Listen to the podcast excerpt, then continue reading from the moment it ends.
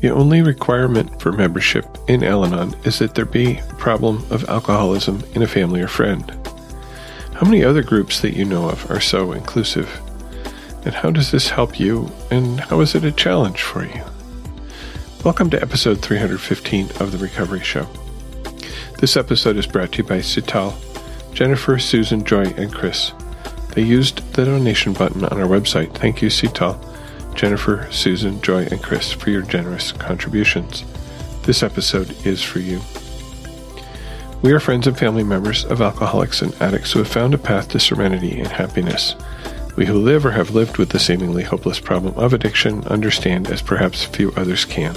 So much depends on our own attitudes, and we believe that changed attitudes can aid recovery. Before we begin, we would like to state that in this show we represent ourselves rather than any 12 step program. During this show, we will share our own experiences. The opinions expressed here are strictly those of the person who gave them. Take what you like and leave the rest. We hope that you will find something in our sharing that speaks to your life. My name is Spencer, and I am your host today.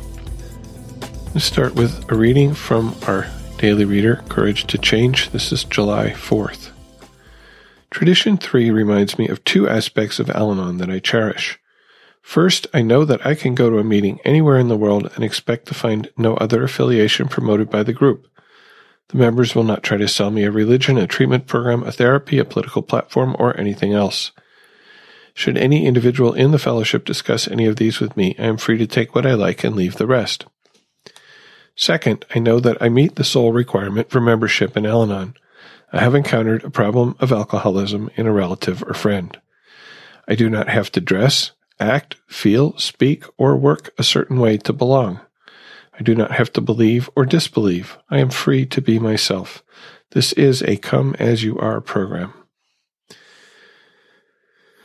So today is MLK Day, as it's commonly known, which is the holiday that celebrates the birthday of Dr. Martin Luther King Jr., who worked hard for civil rights in this country in the 1960s. And perhaps naturally, my thoughts turn to these ideas of inclusion and diversity and belonging. And from there to how, how simultaneously inclusive and diverse the memberships of the Al Anon program is, and how, despite that, I feel a strong sense of belonging. And this comes in part from our third tradition, which says the only requirement for membership is that there be a problem of alcoholism in a relative or friend. The only requirement for membership. And you know, Al Anon developed our traditions from Alcoholics Anonymous, which has 12 similar traditions. The AA version of this third tradition says the only requirement for membership is a desire to stop drinking. And I understand that early in the history of AA before the traditions had been developed, there was controversy about whether certain people, certain kinds of people, people who looked a certain way, people who acted a certain way, people who dressed a certain way, should be allowed to, to attend uh, an AA meeting.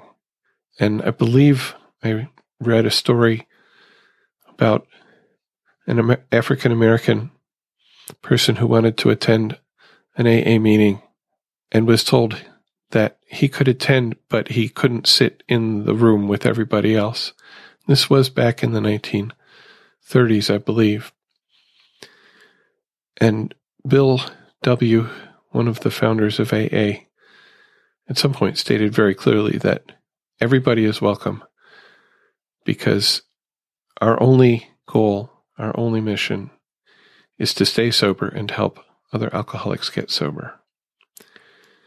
And so we inherited that same singleness of purpose and inclusivity in the Al Anon program.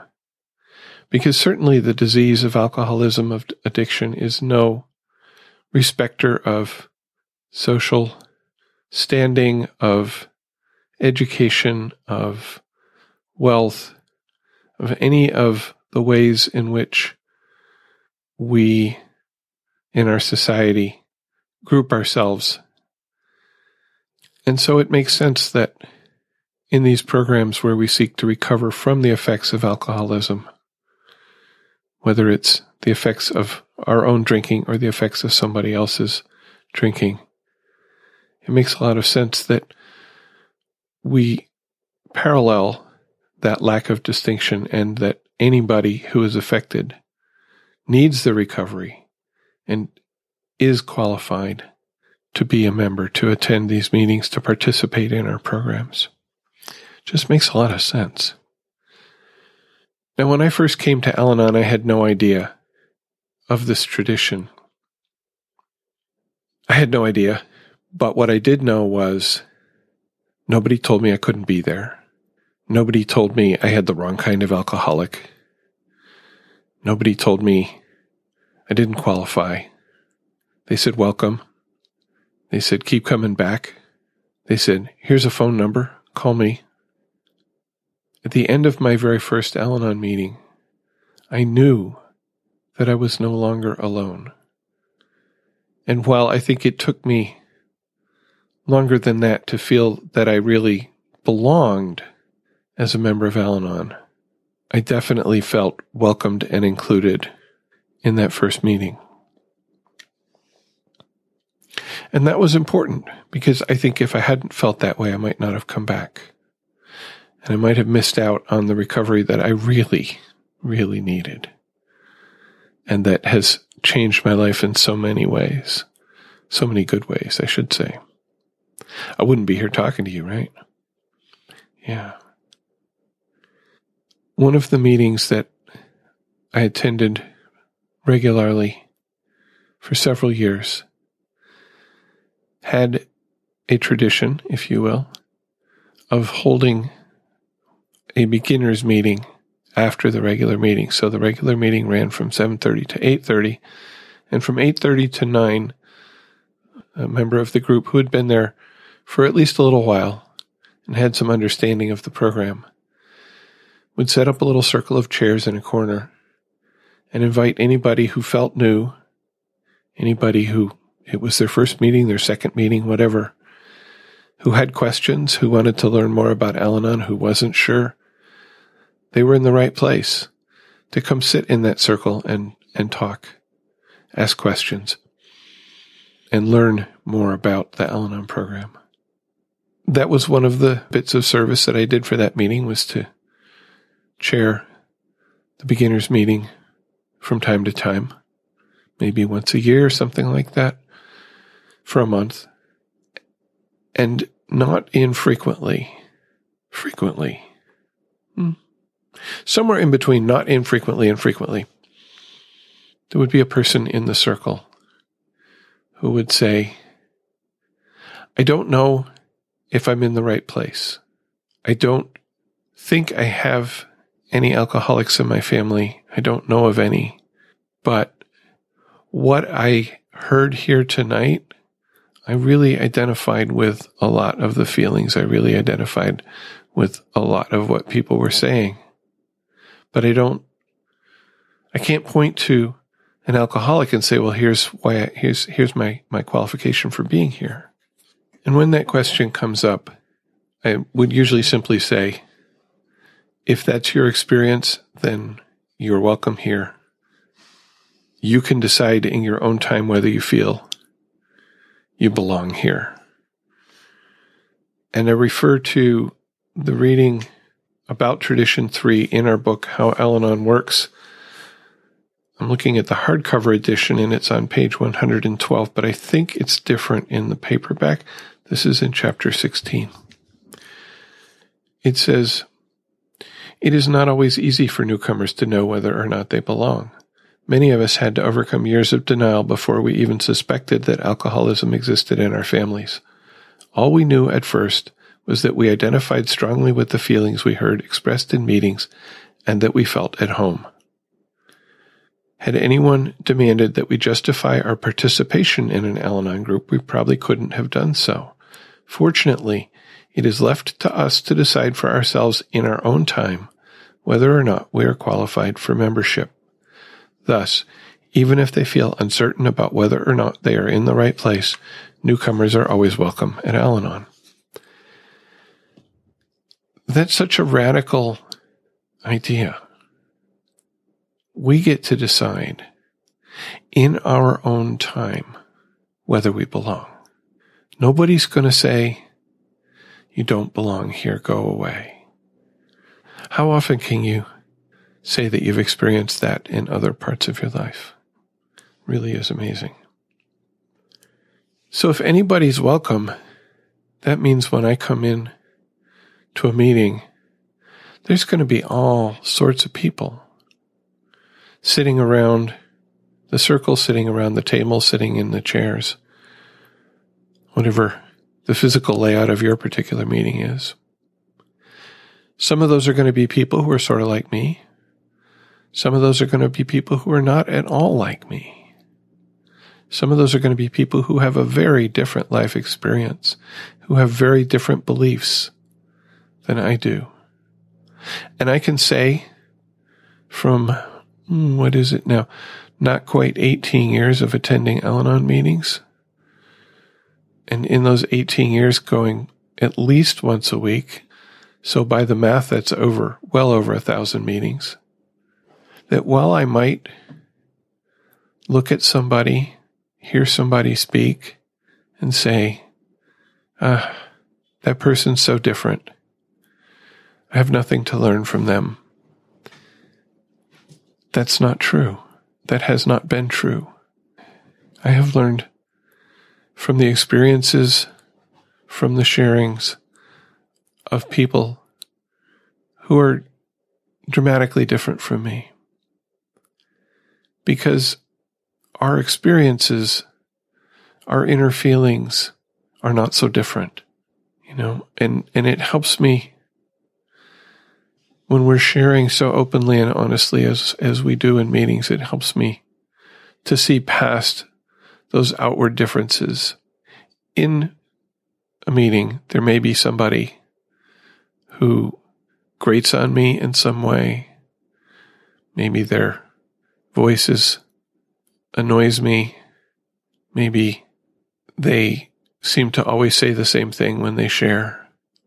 Maybe they use you know, too many times.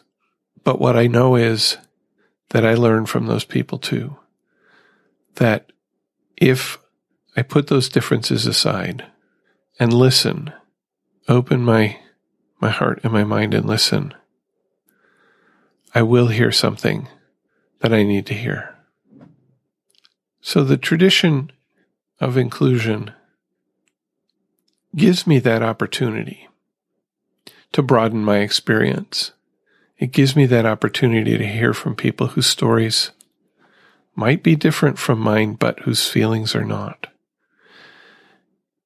And to hear their moments of revelation, their understanding of the way in which they might live with their situation, their tools that they have used in their situation that might be similar to mine and that tools that I could pick up and use or something that happened to them, something they did that just shakes loose in me a recognition of how I might have acted that I hadn't recognized and that is important for me to, you know, continue in my path to recovery to full.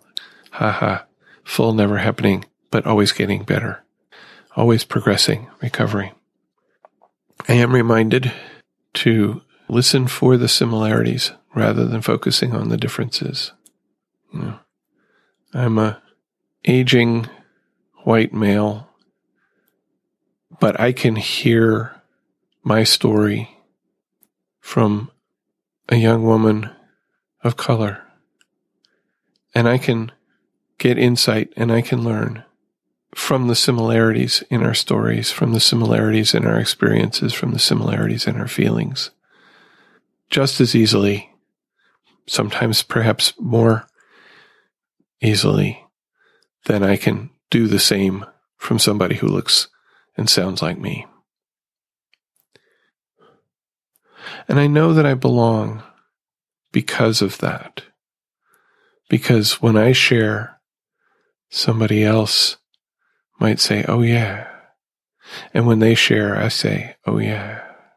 And we have that, that common, that common bond, that common understanding that bridges our differences, that enriches our lives, that enriches our recovery. Going back to that, that person who might grate on me a little. I heard an expression in a in a talk. person who was speaking said, "You know, that person, that person in your meeting that when they open their mouth, you're like, oh God, do we have to?" She said, "Those people are my spiritual sandpaper. They help to rub off my rough edges." I love that expression.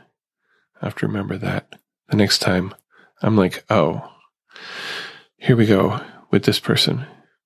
You know, that person is my spiritual sandpaper.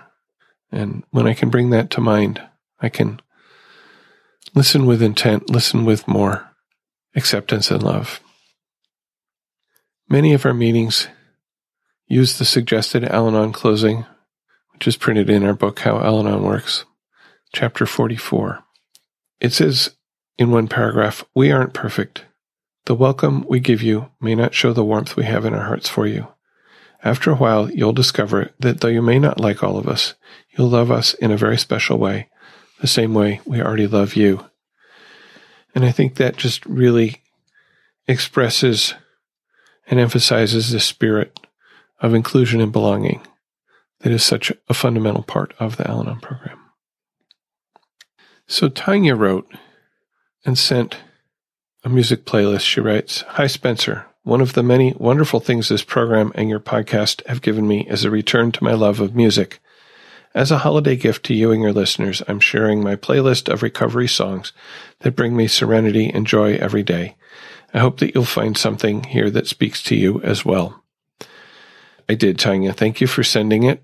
And I apologize for sort of sitting on that email for a while. She did send it before the Christmas holiday. I just hadn't pulled it out. But here it is. And I picked three songs from her playlist for this episode. I will put a link to the entire playlist in the show notes at therecovery.show slash 315. The first song that I picked is titled I'll Be There. It's by Jess Glynne. To me, the title speaks to actually the, the Al Anon Declaration, which some meetings close with, which, if I can remember it, says, let it begin with me. When anyone, anywhere, reaches out for help, let the hand of Al Anon and Alateen be there and let it begin with me. Something like that. Anyway, so I'll be there. You know, when, I mean, when I needed help, Al Anon was there for me. Al Anon will be there for you when you need help. Al Anon is there for me when I still when I need help. So lyrics here. When all the tears are rolling down your face, and it feels like yours was the only heart to break, when you come back home and all the lights are out, and you're getting used to no one else being around, oh, oh, I'll be there. When you need a little love, I got a little love to share. Yeah, I'm gonna, I'm gonna, I'm gonna come through. You'll never be alone. I'll be there for you.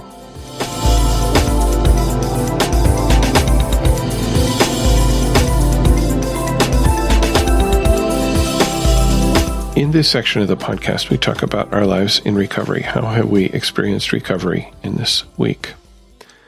Yesterday, we read from the book Courage to Change, the reading for January 19th, which talks about how I used to be hard on myself and how Al Anon has helped me to do that less and to be gentle with myself.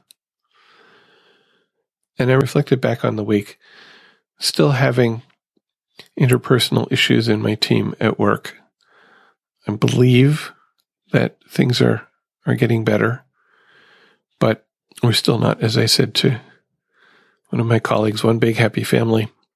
Although maybe that's not the right expression. Now I think of the Ramones family, the Ramones song One Happy Family. We're a happy family, right? They're not a happy family, but I digress. We're not back to where I would like us to be.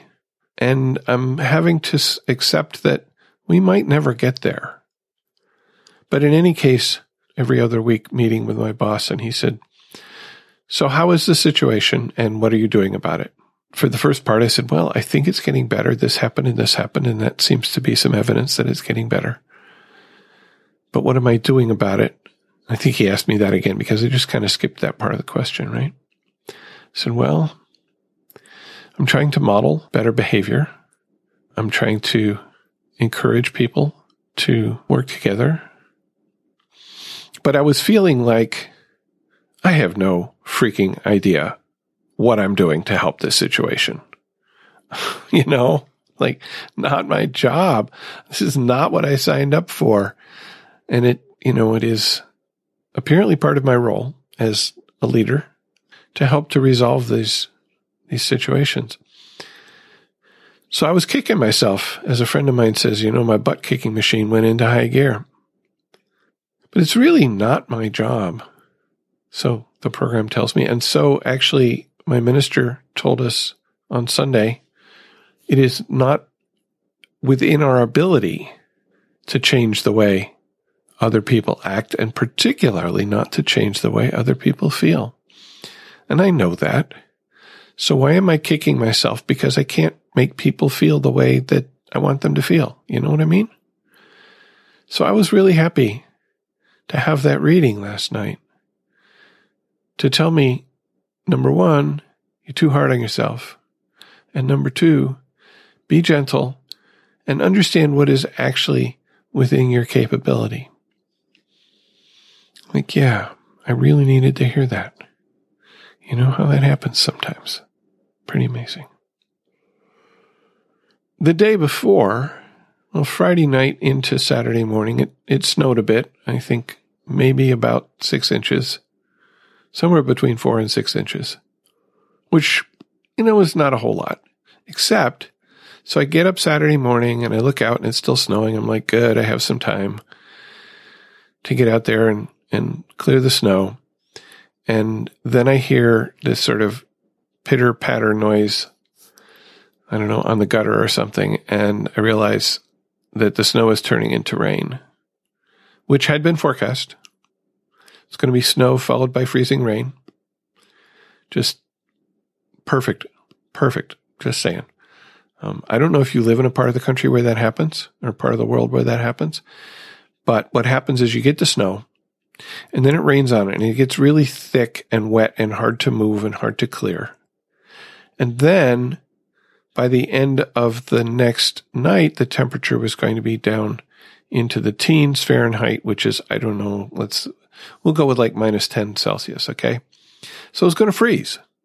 And so now you got this cold, wet, heavy snow that freezes. And so makes a really nice crust or just ice, depending, you know, maybe it's been packed down a little bit. And so it turns into a nice thick sheet of ice. So I knew I had to get out there and, and, and clear it, which I did. I think I pushed myself a little too hard. By the time I came in, my fingers were really cold and in pain. The dog came over to try to get reassurance that I still loved him because I had left him for like an hour, you know, while I was outside clearing stuff. And I just screamed at him. I said, get away from me. I cannot deal with you right now. I'm in too much pain. Hungry, angry, lonely, tired in pain? Where's where's pain in that acronym? Anyway, it was there. You know, 20 minutes later, after my fingers had warmed up and were no longer screaming at me, I was able to cuddle the, the poor pup. And then later in the day, after it had snowed a little more and rained a little more, and before it really got cold, I was able to go out and and push another thin layer of snow off of the driveway and the sidewalk so that it didn't turn into ice because I don't like walking on ice and I don't want to have other people walking on ice in front of my house and, and maybe falling down and then, you know, wanting to sue me or something or, or getting hurt. I mean, I don't want people to get hurt. Okay. So anyway, that was all about accepting what is and doing the next right thing. First things first. First thing was get out there and clear the snow. In consequence, I did not make it to my Saturday morning meeting because by the time it got around to the meeting time, I had just gotten back inside recently. I was exhausted and cold and tired and cranky. So I didn't go to my meeting. And I think that was the right decision.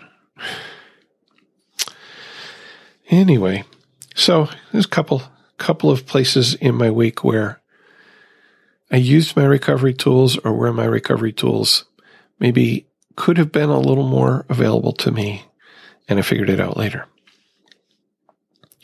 Alina continues to share on the episodes she's listening to.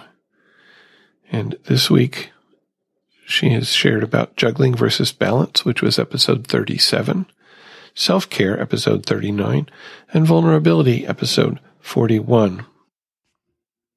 Hi, this is Alina. I just wanted to share on episode 37 on juggling versus balancing. This was something that I could relate to. I'm always constantly like trying to like figure out how to balance things out. And I do feel like I'm juggling a lot of the time.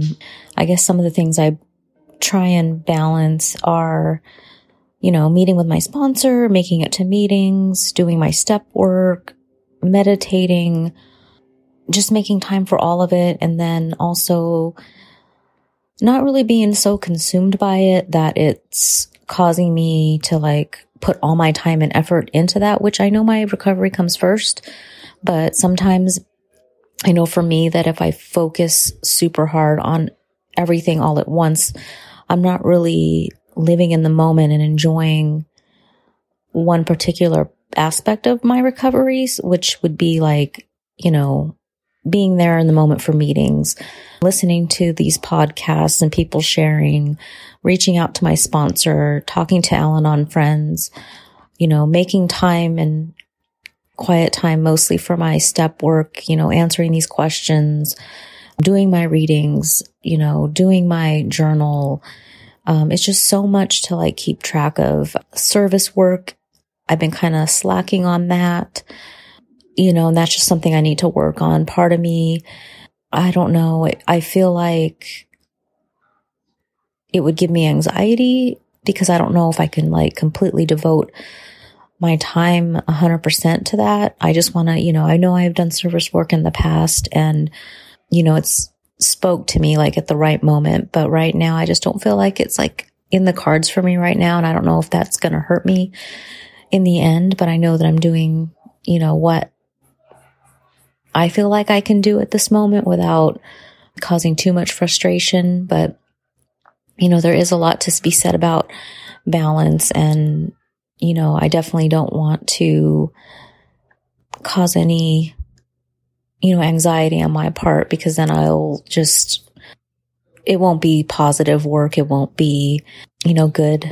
I don't think, um, cause I've seen myself go through that where I feel like I'm overwhelmed and you know, it affects me. So, um, I really enjoy the topic. I always talk to my sponsor about, you know, balance and, and this and that. And I know for me, it's just hard to do everything and devote equal amounts of time to everything. I feel like, you know, I'll be really good at journaling and meetings and questions. And then I'm falling short on other things like reading or communicating with my sponsor being more open with her. So I guess it's just something I just need to work on and, you know, continue to work on. It's never going to be 100%. It's never going to be perfect, but at least I can acknowledge it and recognize it and move on. So thank you for the topic. I wanted to share on episode 39 on self care. This is actually a really good topic because I was thinking the other day that I was talking about a period in my life where I raised foster kittens and had time for that, like foster animals. And, you know, granted, that was probably, probably what, 10 to 15 years ago. And so I was thinking about that recently about getting into it again. And I was talking to my husband about it and he's like, well, yeah, you know, if you just have, you know, if you have the time, I'm all for it. And then I started thinking about it and I was like, man, I had so much time back then. And I think it was because like my self care was like on the back burner and I didn't have Al Anon at that time. I don't necessarily think I was unhappy or struggling, but I just didn't know or recognize what self care was. Even growing up, like I always felt like I was constantly taking care of my little sister and my mom was a single mom and she worked and I took on that role and I just, you know, didn't realize the effects that it had on me until I came into the program. And then I realized, you know, why some of my character defects, you know, come up from time to time. You know, everything has to be perfect and I have to be organized and I can't be wrong and, you know, I can't disappoint anybody. I have to like, not say no and all that stuff. Like, gosh, it's so crazy, like how it all comes to play. And I don't know, like I felt, um, it's hard for me to say if my emotions were disrupted back then because I don't really remember, you know, was I frustrated from time to time? Was I, you know, I can definitely say that when I was in certain situations, I was uncomfortable and I really didn't want to be there but I got over it. But now that I look back on it, I have so much going on in my life right now as far as, you know, my recovery and meeting with my sponsor and step work and meetings and I listen to the podcast and I'm working and I'm working out and you know there's just a lot there and I just want rest sometimes, you know, and so the self-care it's kind of uh kind of a good topic because at the same time, you know, I, I know that when I'm getting frustrated or anxious or something's going on, I have to like check myself and I have to realize, you know, why am I feeling this way? What is lacking? What am I not paying attention to? Or, you know, what am I doing? And I know I'm not going to be perfect 100% of the time, but um, if I focus on self care, I know that I'm in a good place and I have my serenity and everything. So, Anyways, I really like the topic and I appreciate your shares. Thank you. I just wanted to share on episode 41 on vulnerability. I like the topic. I think that it's always it's always been hard for me to let my guard down and being vulnerable and shy and I could relate to some of the examples that was given in the beginning about like asking for a raise and you know telling someone you love them for the first time and I think for the raise part, you know, there's a fear, fear of rejection. And I guess that's maybe what I relate vulnerable, being vulnerable to is like that fear of rejection. You know, I am a child of an alcoholic and I didn't really know I had, and that's not what brought me into the rooms of Al Anon to begin with. Um, that had to do with my qualifier. But, you know, after hearing shares and readings and realizing that being a child of an alcoholic did have its effects on me and it kind of like the personality traits and stuff and what we deal with kind of was like, wow, you know, that is me to a T, trying to be perfect and not wanting to disappoint and always saying yes and everything has to be a certain way. So I really like this topic of being vulnerable. I guess trust is another thing that I heard in the podcast.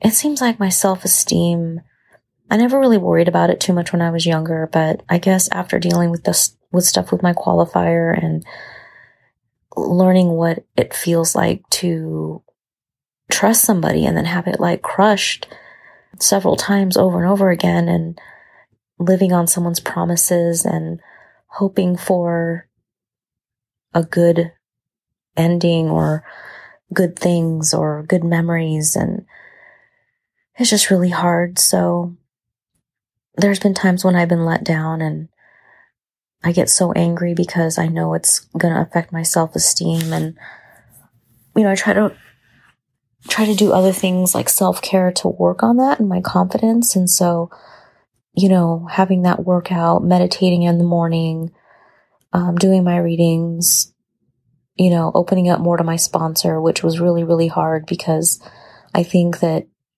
I was just so worried that she was going to be critical and judge me. And, Um, at the moment, I didn't think of the word judging. I just felt like, oh, she's going to be like critical and I'm going to annoy her and she's just going to be so frustrated with me and my feelings. And, but she's been really, really, really good. And I think that's what drew, drew me to her in the first place to ask her to be my sponsor is she just seems so positive and uplifting and, you know, encourages me and, you know, never makes me feel like I'm less than or that I should be doing more. She's always reminding me like not to say that, you know, I should be this, I should be that. I should try harder, you know. And so it's just nice. It's a good feeling. And I think recently I've been more vulnerable with her and it is a good feeling. I feel like she's straight with me without being hurtful or aggressive. And so I really like this topic. I think it's important and I know it's something I'm going to struggle with as far as, you know, with my qualifier, just trying to be vulnerable, trying to like trust and be open and honest um, on my feelings and not feel like you know, because they don't agree with me or because they, you know, talk negatively about my feelings that they're right and I'm wrong. And it's not about that. It's more about just expressing yourself and, I don't know, being confident with yourself and loving yourself. So, anyways, thank you for letting me share. Thank you, Alina, for your sharing. And Krista sent us a share about the using the program in the workplace, and that was episode 30. Hi, everyone. My name is Krista from Nevada. I just wanted to share about Program in the Workplace. The one tool that has been the most helpful for me is praying for my coworkers. For some reason, praying for them helps me to see them in a different light. It helps me to have more compassion, and it also allows me to remember to stay on my side of the street because Sometimes when I disagree with people and I'm very passionate about the ideas, I can come off as pretty aggressive, and that's not real helpful in a work environment or really many environments. So, anyway, that one works a lot. My current sponsor uh, once told me years ago that if I couldn't keep my mouth shut, then I needed to hold water in my mouth because I wouldn't be able to speak when I'm holding something in my mouth. And so that's another tool I use when things are pretty dire and I know that I'm probably going to get myself into trouble if I say something because it won't come out very nicely. And so when I know that the situation is, like I said, pretty dire or serious, or I'm pretty fired up about something, but I have to go to a meeting or some other such thing, then that's what I'll usually try to do. So thanks for letting me share. Everyone have a great day. I really appreciate it that you are participating in our conversation, bringing in your own experience, your own perspective. Thanks. I want to say thank you to those of you who have sent in shares about men in Al Anon, as was a, a suggested topic. I think I'm pretty close to being able to pull the trigger on that episode. So if you were thinking about contributing as a man in Al Anon or as somebody who does not identify as a man, but appreciates or doesn't the presence of men in meetings? Um, how do they change the dynamic or not? Lots of, lots of ways that could go. I don't want to put a box around it. So anyway, if you were thinking about sharing for that episode, the clock is ticking. I'm also, also asking for shares from those of you who are, as I guess the official term in Al Anon now is dual program members. In other words, you're in Al Anon and another 12 step program. How does Al Anon perhaps enhance your other program and vice versa? Do you struggle with not revealing your membership in another program? Or do you? And what kind of feedback do you get when that happens?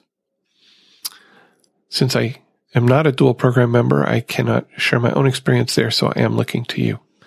And thanks if you have already sent in a share, which you can do by leaving a voicemail at 734 707 8795. You can use the voicemail button on the website to join the conversation directly from your computer. Or if you prefer not to use your voice, you can send email to feedback at therecovery.show.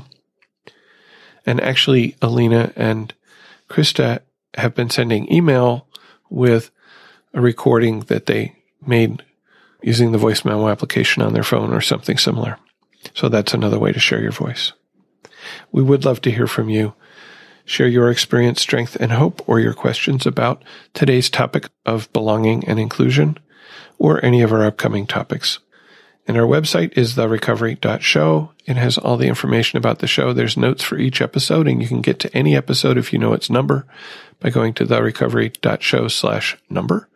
So, you know, episode 30, program in the workplace, therecovery.show slash 30. Also, post videos for the music that we talk about and notes for each episode. So check it out, therecovery.show. And if you're sending a friend to the recovery shows, just send them to the website, therecovery.show. Have I said that enough times yet? Our second musical selection, also from Tanya's playlist, is We Belong by Pat Benatar. Got the word belong in it. I had to pick it, right? The chorus, we belong to the light, we belong to the thunder, we belong to the sounds of the words we've both fallen under. Whether we deny or embrace for worse or for better, we belong, we belong, we belong together.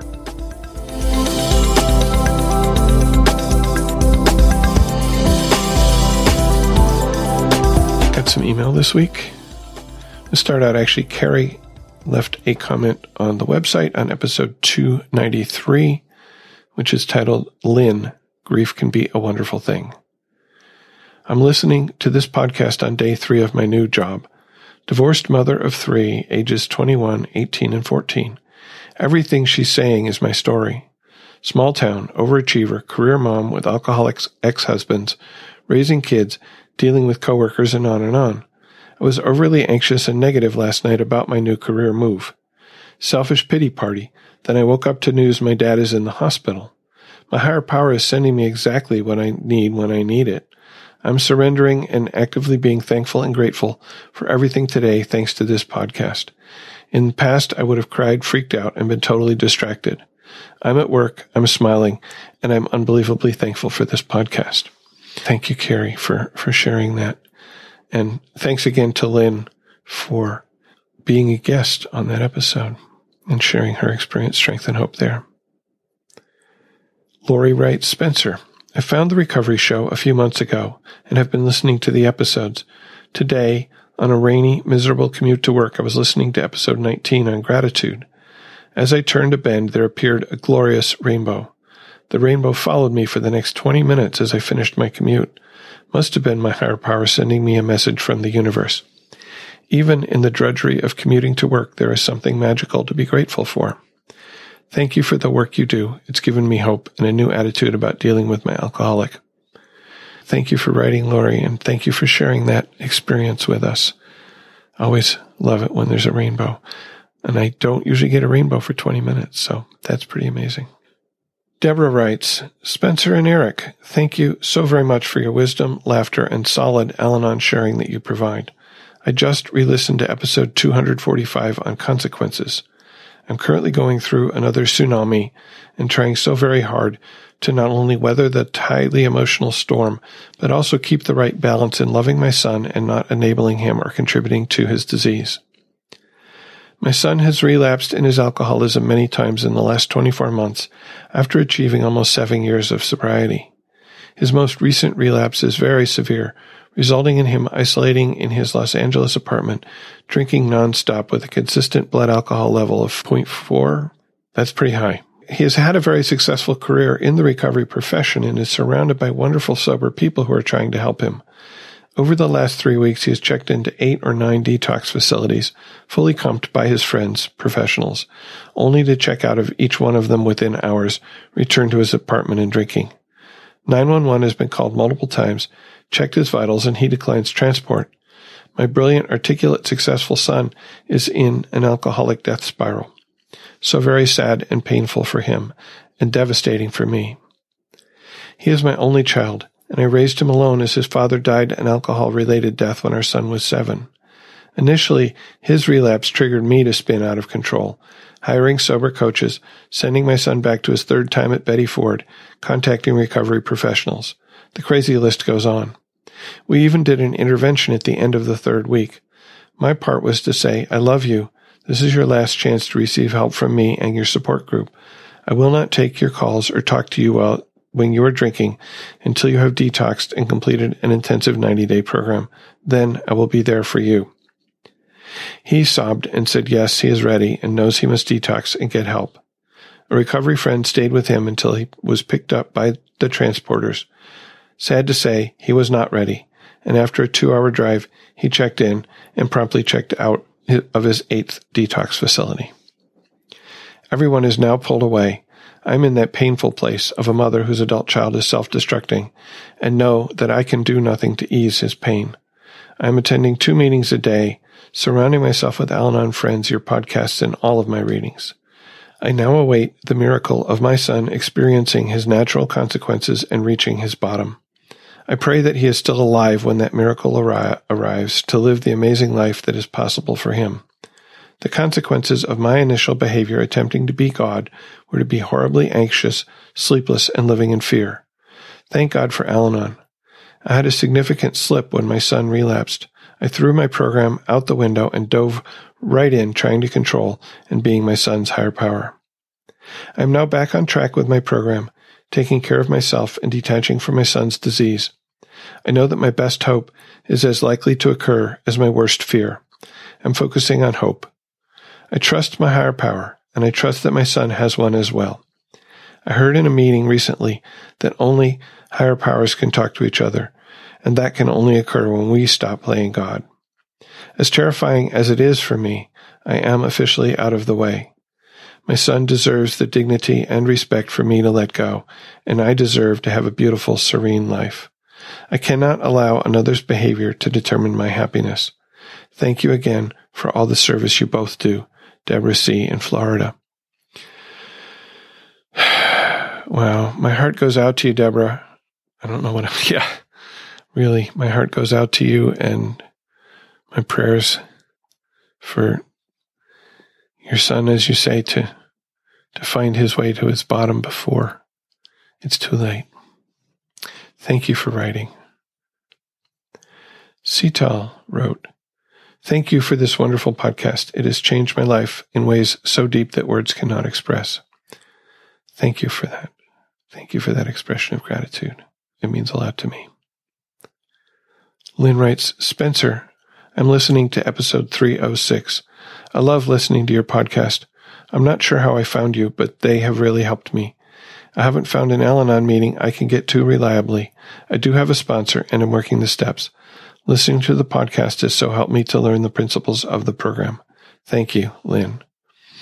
And thanks for writing, Lynn. It's always helpful to me to, you know, get me to the next episode to know that people are getting value from what I do here. So thank you. The last song that I took from Tanya's list, and it's a long playlist. There's there's a lot of a lot of songs there. That I will I will dig into for future episodes. You can believe it. This is the song's called Higher Love. It's by Steve Winwood. So I picked this. This this for me this echoes those words that we close so many of our meetings with about that very special kind of love that we have for each other in the program. Some lyrics here. Think about it. There must be higher love down in the heart or hidden in the stars above. Without it, life is wasted time. Look inside your heart. I'll look inside mine. Things look so bad everywhere in this whole world. What is fair? We walk blind and we try to see, falling behind in what could be. Bring me a higher love. Bring me a higher love. Where's that higher love I keep thinking of? Well, try an Al Anon meeting.